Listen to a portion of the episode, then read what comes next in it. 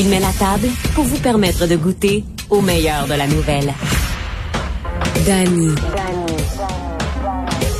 Danny Saint-Pierre. Juste assez d'audace, juste assez rebelle.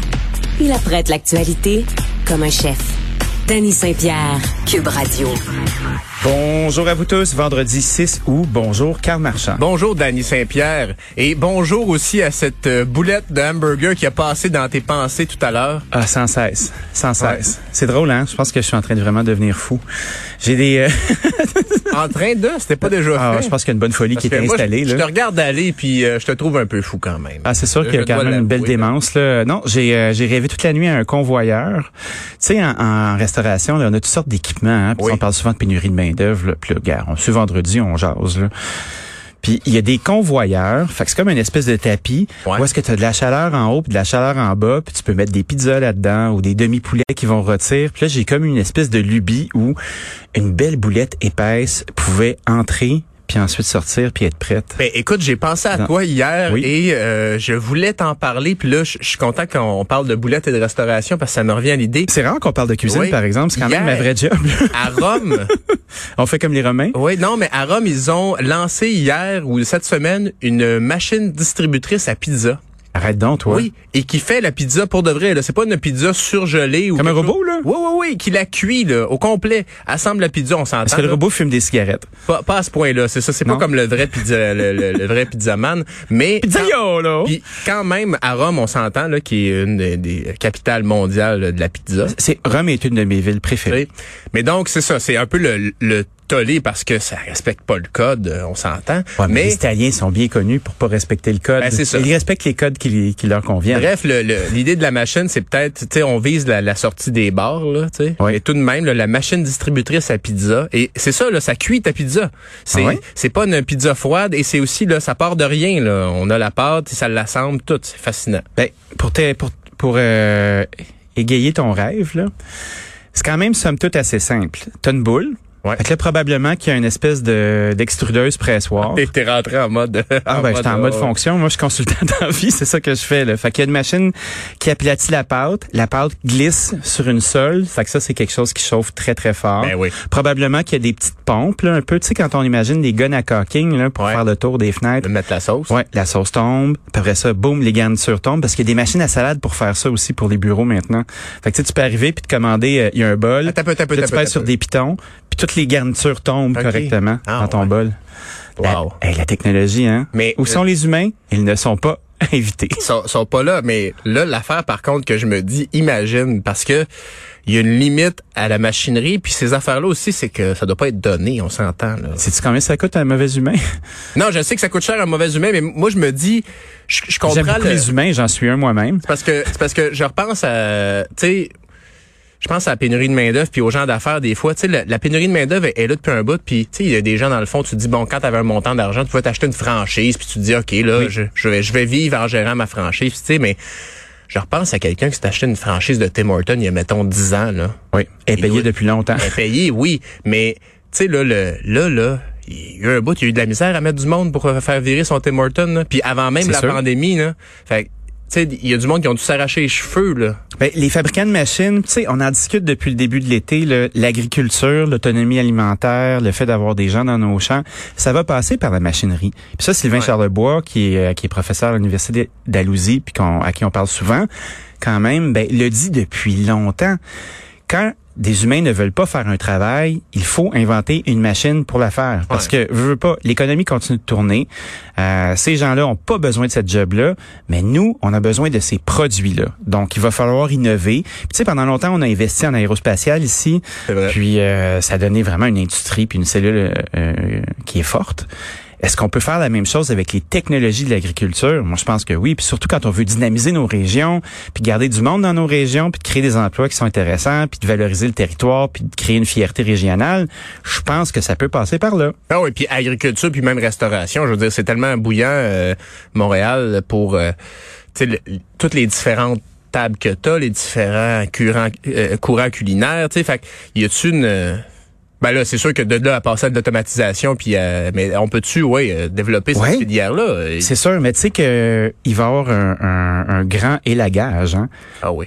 en restauration. Puis tu sais, on parle souvent de la restauration, puis je pense que des fois les gens doivent être tannés parce que ben tu sais, c'est quand même une, une denrée de luxe. Aller au restaurant, c'est pas tout le monde qui peut faire ça. Non. Puis oui, il y a beaucoup il y a beaucoup de monde qui peuvent, puis on a une certaine pudeur à le dire. Tu sais, moi je vais quand même quand même, je veux dire. je vais euh, très souvent au restaurant. on- c'est c'est mon mode de vie. Oui, mais je veux dire, si on repart, mettons, puis euh, je suis pas si vieux que ça, là, mais tu sais, moi quand j'étais j'étais jeune, c'est ça, aller au restaurant, c'était une sortie, c'était, euh, tu sais, c'était Ben, moi aussi. c'était big là. Tandis que c'est c'est beaucoup plus intégré maintenant. Je veux dire, aller luncher au restaurant quand t'as pas ton lunch, rien de big là-dedans maintenant. Là. Je sais pas si dans le temps, les gens étaient vraiment moins riches qu'aujourd'hui ou il y avait d'autres priorités.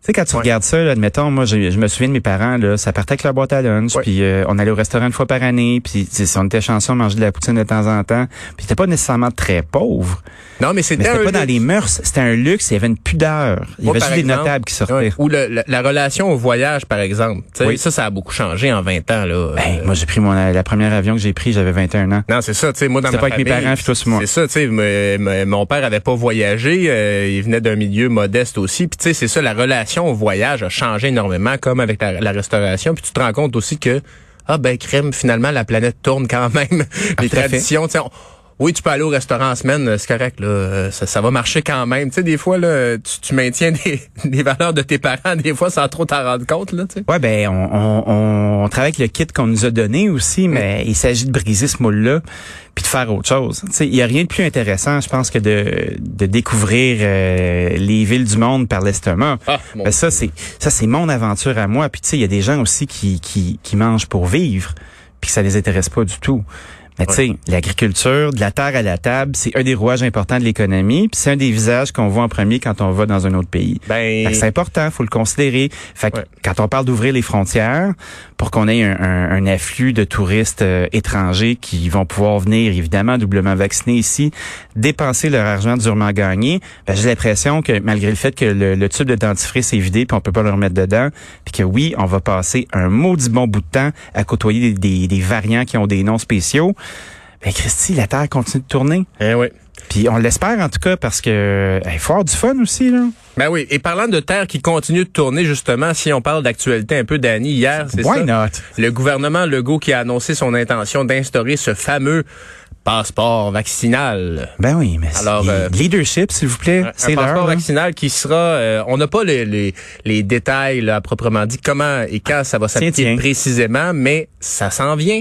Euh, mais bref, plusieurs commerçants qui sont quand même encore dans, dans l'incertitude ce matin, mais tout de même, on leur, on leur enlève ça des, euh, des mains. Ben Ce oui. sera donc euh, le gouvernement qui décide de- d'instaurer un passeport vaccinal. Évidemment, il n'y a pas eu de débat encore à l'Assemblée nationale. Plusieurs partis qui réclamaient ce passeport vaccinal et qui veulent en parler. Puis, autre chose, si on en doutait, la quatrième vague est commencée. Ben oui. On était à 305 cas hier de COVID-19 au Québec. Nouveaux cas, je veux dire. Euh, donc, la quatrième vague est commencée. Puis, je, dernièrement, on a vu passer, tu sais, le matin, des fois, à TVA, il y a des bons vieux classiques qui passent. Et on a vu Jurassic Park. Oui. Puis là, ça te donne tout le temps envie de te scotcher à ta télé, tu sais, parce que c'est, c'est de la belle nostalgie. Mais il y a une scène de Jurassic Park que j'adore. Quand Jeff Goldblum dit, putain, j'en ai marre d'avoir toujours raison. ben, là, Quel, quel homme. mais tu sais, la quatrième vague, c'est ça. Puis euh, je veux pas être prophète de malheur, mais il y en aura peut-être une cinquième aussi. Je sais pas, je suis pas un expert, mais tu sais, tu te dis, euh, on parle beaucoup du variant Delta, mais le, variant Lambda en Amérique du Sud aussi fait des ravages. Euh, il résiste, euh, semble-t-il, à la vaccination. Ce qui fait que on n'est pas sorti de l'auberge. Fait que passeport vaccinal, ça s'en vient. Puis Ça veut euh, pas dire que ça sert à rien de se faire vacciner non ben non, plus. ben non, ben non, c'est ça. c'est pas ça que, que- tu dit, mais juste pour être certain non, non, absolument pas parce monde, que là. et je le, je le réitère juste pour être certain. euh, ce qu'on constate, c'est que doublement vacciné, vous pouvez l'attraper la COVID, mais les dommages sont évidemment extrêmement moins grands. Ben non, c'est sûr. Euh, Puis on vous dit pas que la vaccination fait tout. faut garder les autres, les autres mesures de protection, c'est-à-dire le masque dans les lieux publics, se laver les mains. se laver les mains, évidemment. Puis vous avez été content là, vous avez pas eu la gastro et la grippe pendant à peu près un an et demi, deux ans là? Oui, pas de petites Ben, pour personne. grâce à ça notamment. Ben oui, Ouais. des bonnes euh, des bonnes habitudes de vie, un Ouais. peu d'hygiène. Et puis là, euh, tu m'as parlé d'un truc, là, je suis excessivement curieux. À Magog, il y a un homme qui a traversé une piste cyclable bondée à toute vitesse avec un Jeep. Est-ce que c'est un attentat manqué? Ben non, je pense que c'est juste un gars la brosse qui c'est était vraiment cave. qui, euh, qui avait de la difficulté à trouver ses repères pour euh, dire ça dire ça gentiment, je crois. Ah oui? Il Euh, n'a pas c'était- eu le mémo? Ben c'est un homme de 53 ans qui roulait à au moins 50 km heure. Ah ben ça, c'est pas vite. C'est pas vite sur une piste cyclable. Oh, ça, c'est très vite. Ben là, et voilà, il, à travers te les, prie. pi- les piétons et les cyclistes sur la piste qui était située entre le terrain de volleyball et l'auberge d'étoiles du lac à Magog jeudi. Un très beau secteur par ailleurs. On Très salue tous les. Magogois. Très beau secteur. Euh, Puis dans ce coin-là aussi, tu as la belle euh, la belle piste de patin l'hiver. Oh. Si mon souvenir est bon, là, euh, tu fais du patin là, là c'est magnifique.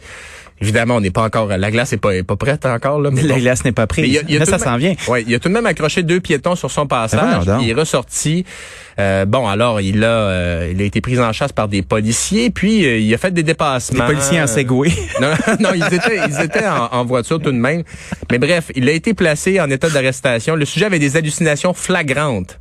Donc, il était pas, il avait vraiment, avait microdosé? je sais pas si, ben, probablement qu'il ou oublié certains médicaments, peut-être. Mais bref, euh, Pauvre monsieur. heureusement, c'est ça, là. On, on rit, mais s'il était en crise de- des hallucinations, c'est vraiment pas, c'est vraiment pas drôle, là. Ben, on, on rit comme n'importe qui, qui qui verrait cette nouvelle-là puis qui ferait comme...